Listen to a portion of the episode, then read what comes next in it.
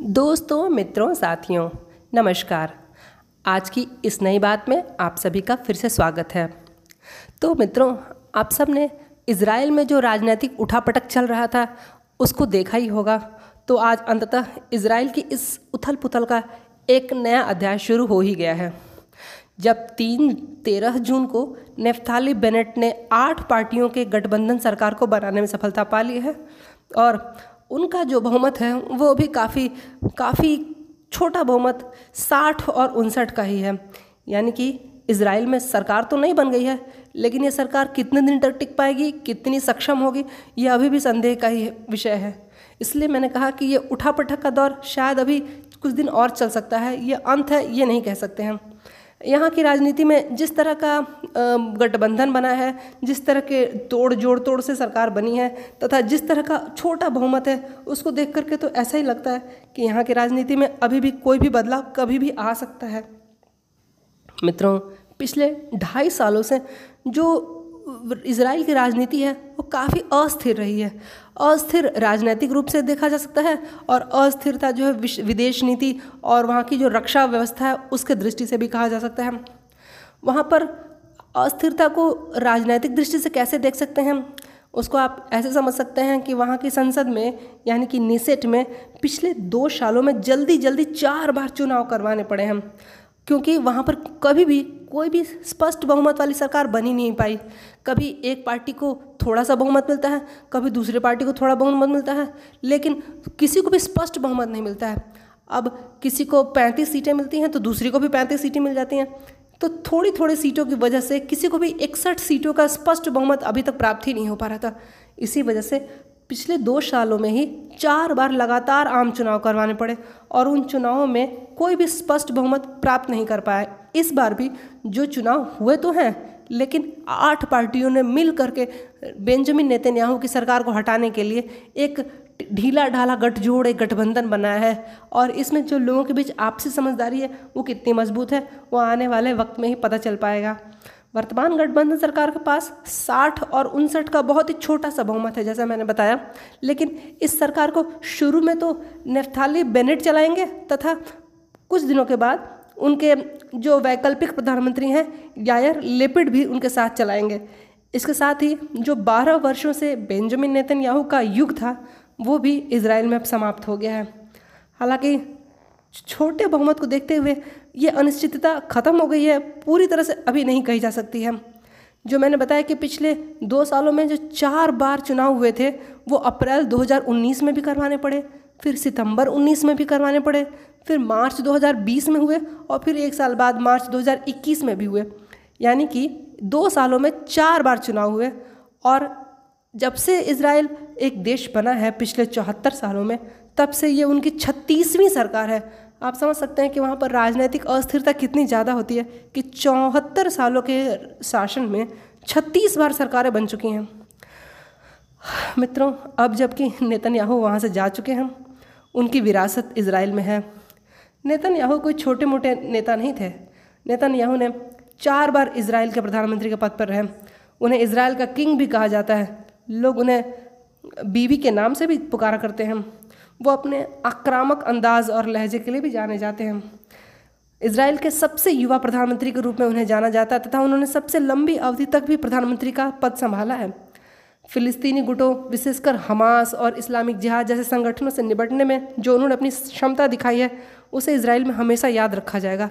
Israel को कठिन स्थितियों में, विकट स्थितियों में हमेशा एक विजेता के रूप में सामने लाने में बीबी का हाथ, यानी बेंजामिन नेतन्याहू का हाथ हमेशा देखा गया है। उन्होंने अमेरिका को भी अपने पक्ष में किस तरह से करना है, उसको उन्होंने बखूबी निभाया है। उन्होंने 2015 के ईरान समझौते से अलग करने के लिए भी अमेरिका को काफ़ी सफलता पाई। और डोनाल्ड ट्रंप के शासनकाल में तो ईरान और अमेरिका के संबंधों बिल्कुल ख़राब हो गए थे। ये सब इसराइल के प्रधानमंत्री बेंजामिन नेतन्याहू के प्रयासों का ही फल था।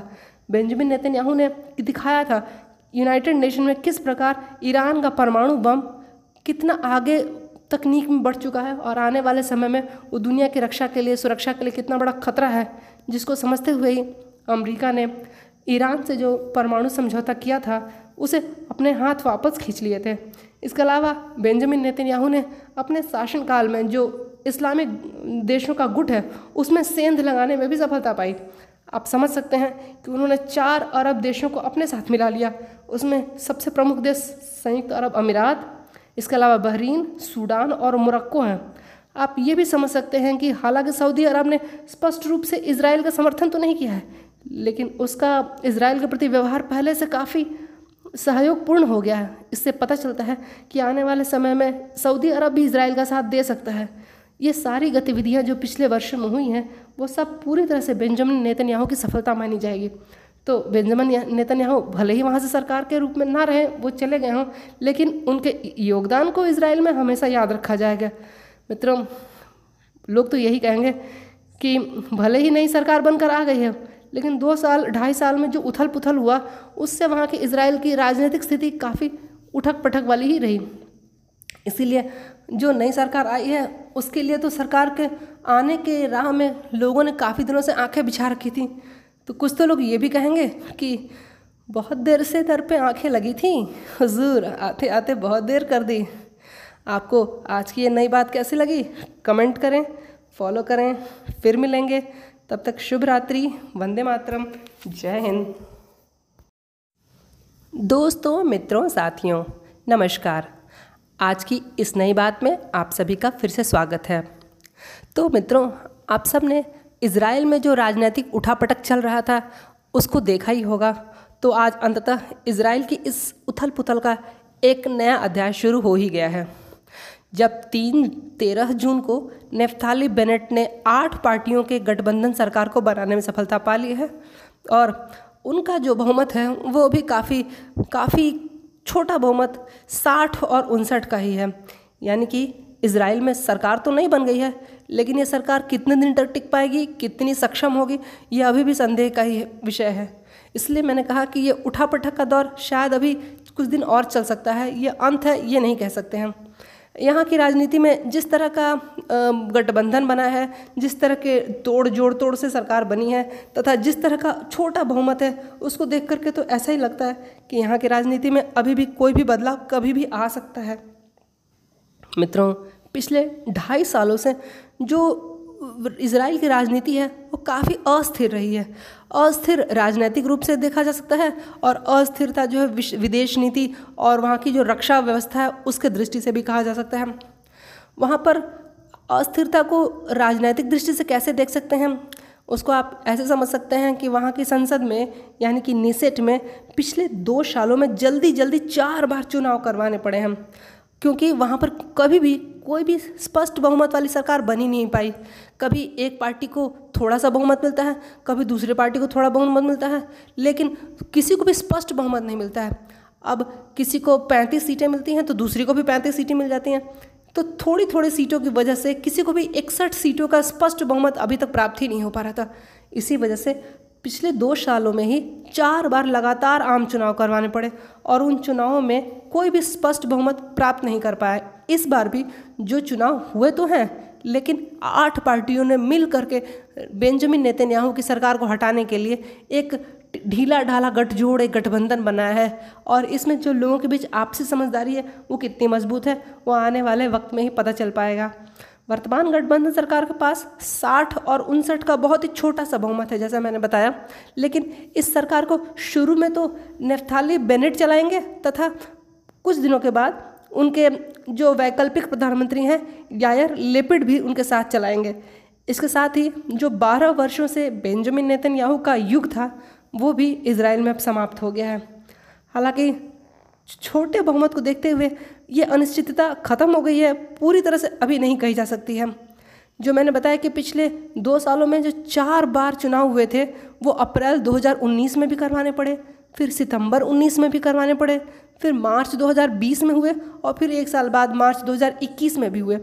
यानी कि दो सालों में चार बार चुनाव हुए और जब से इसराइल एक देश बना है पिछले चौहत्तर सालों में, तब से ये उनकी छत्तीसवीं सरकार है। आप समझ सकते हैं कि वहाँ पर राजनीतिक अस्थिरता कितनी ज़्यादा होती है कि चौहत्तर सालों के शासन में छत्तीस बार सरकारें बन चुकी हैं। मित्रों, अब जबकि नेतन्याहू वहाँ से जा चुके हैं, उनकी विरासत इसराइल में है। नेतन्याहू कोई छोटे मोटे नेता नहीं थे। नेतन्याहू ने चार बार इसराइल के प्रधानमंत्री के पद पर रहे। उन्हें इसराइल का किंग भी कहा जाता है। लोग उन्हें बीवी के नाम से भी पुकारा करते हैं। वो अपने आक्रामक अंदाज और लहजे के लिए भी जाने जाते हैं। इसराइल के सबसे युवा प्रधानमंत्री के रूप में उन्हें जाना जाता है तथा उन्होंने सबसे लंबी अवधि तक भी प्रधानमंत्री का पद संभाला है।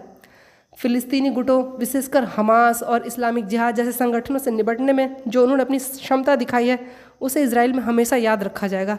इसराइल को कठिन स्थितियों में, विकट स्थितियों में हमेशा एक विजेता के रूप में सामने लाने में बीबी का हाथ, यानी बेंजामिन नेतन्याहू का हाथ हमेशा देखा गया है। उन्होंने अमेरिका को भी अपने पक्ष में किस तरह से करना है, उसको उन्होंने बखूबी निभाया है। उन्होंने 2015 के ईरान समझौते से अलग करने के लिए भी अमेरिका को काफ़ी सफलता पाई।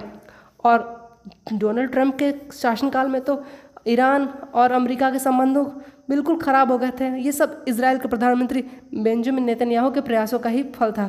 बेंजामिन नेतन्याहू ने दिखाया था, यूनाइटेड नेशन में किस प्रकार ईरान का परमाणु बम कितना आगे तकनीक में बढ़ चुका है और आने वाले समय में वो दुनिया की रक्षा के लिए, सुरक्षा के लिए कितना बड़ा खतरा है, जिसको समझते हुए ही अमरीका ने ईरान से जो परमाणु समझौता किया था, उसे अपने हाथ वापस खींच लिए थे। इसके अलावा बेंजामिन नेतन्याहू ने अपने शासनकाल में जो इस्लामिक देशों का गुट है, उसमें सेंध लगाने में भी सफलता पाई। आप समझ सकते हैं कि उन्होंने चार अरब देशों को अपने साथ मिला लिया। उसमें सबसे प्रमुख देश संयुक्त अरब अमीरात इसके अलावा बहरीन, सूडान और मोरक्को हैं। आप ये भी समझ सकते हैं कि हालाँकि सऊदी अरब ने स्पष्ट रूप से इसराइल का समर्थन तो नहीं किया है, लेकिन उसका इसराइल के प्रति व्यवहार पहले से काफ़ी सहयोगपूर्ण हो गया है। इससे पता चलता है कि आने वाले समय में सऊदी अरब भी इसराइल का साथ दे सकता है। ये सारी गतिविधियाँ जो पिछले वर्ष में हुई हैं, वो सब पूरी तरह से बेंजामिन नेतन्याहू की सफलता मानी जाएगी। तो बेंजामिन नेतन्याहू भले ही वहाँ से सरकार के रूप में ना रहे, वो चले गए हों, लेकिन उनके योगदान को इसराइल में हमेशा याद रखा जाएगा। मित्रों, लोग तो यही कहेंगे कि भले ही नई सरकार बनकर आ गई है, लेकिन दो साल, ढाई साल में जो उथल पुथल हुआ, उससे वहाँ की इसराइल की राजनीतिक स्थिति काफ़ी उठक पटक वाली ही रही। इसीलिए जो नई सरकार आई है, उसके लिए तो सरकार के आने के राह में लोगों ने काफ़ी दिनों से आँखें बिछा रखी थी। तो कुछ तो लोग ये भी कहेंगे कि बहुत देर से दर पे आँखें लगी थी। हजूर, आते आते बहुत देर कर दी। आपको आज की ये नई बात कैसी लगी? कमेंट करें, फॉलो करें, फिर मिलेंगे। तब तक शुभ रात्रि, वंदे मातरम, जय हिंद।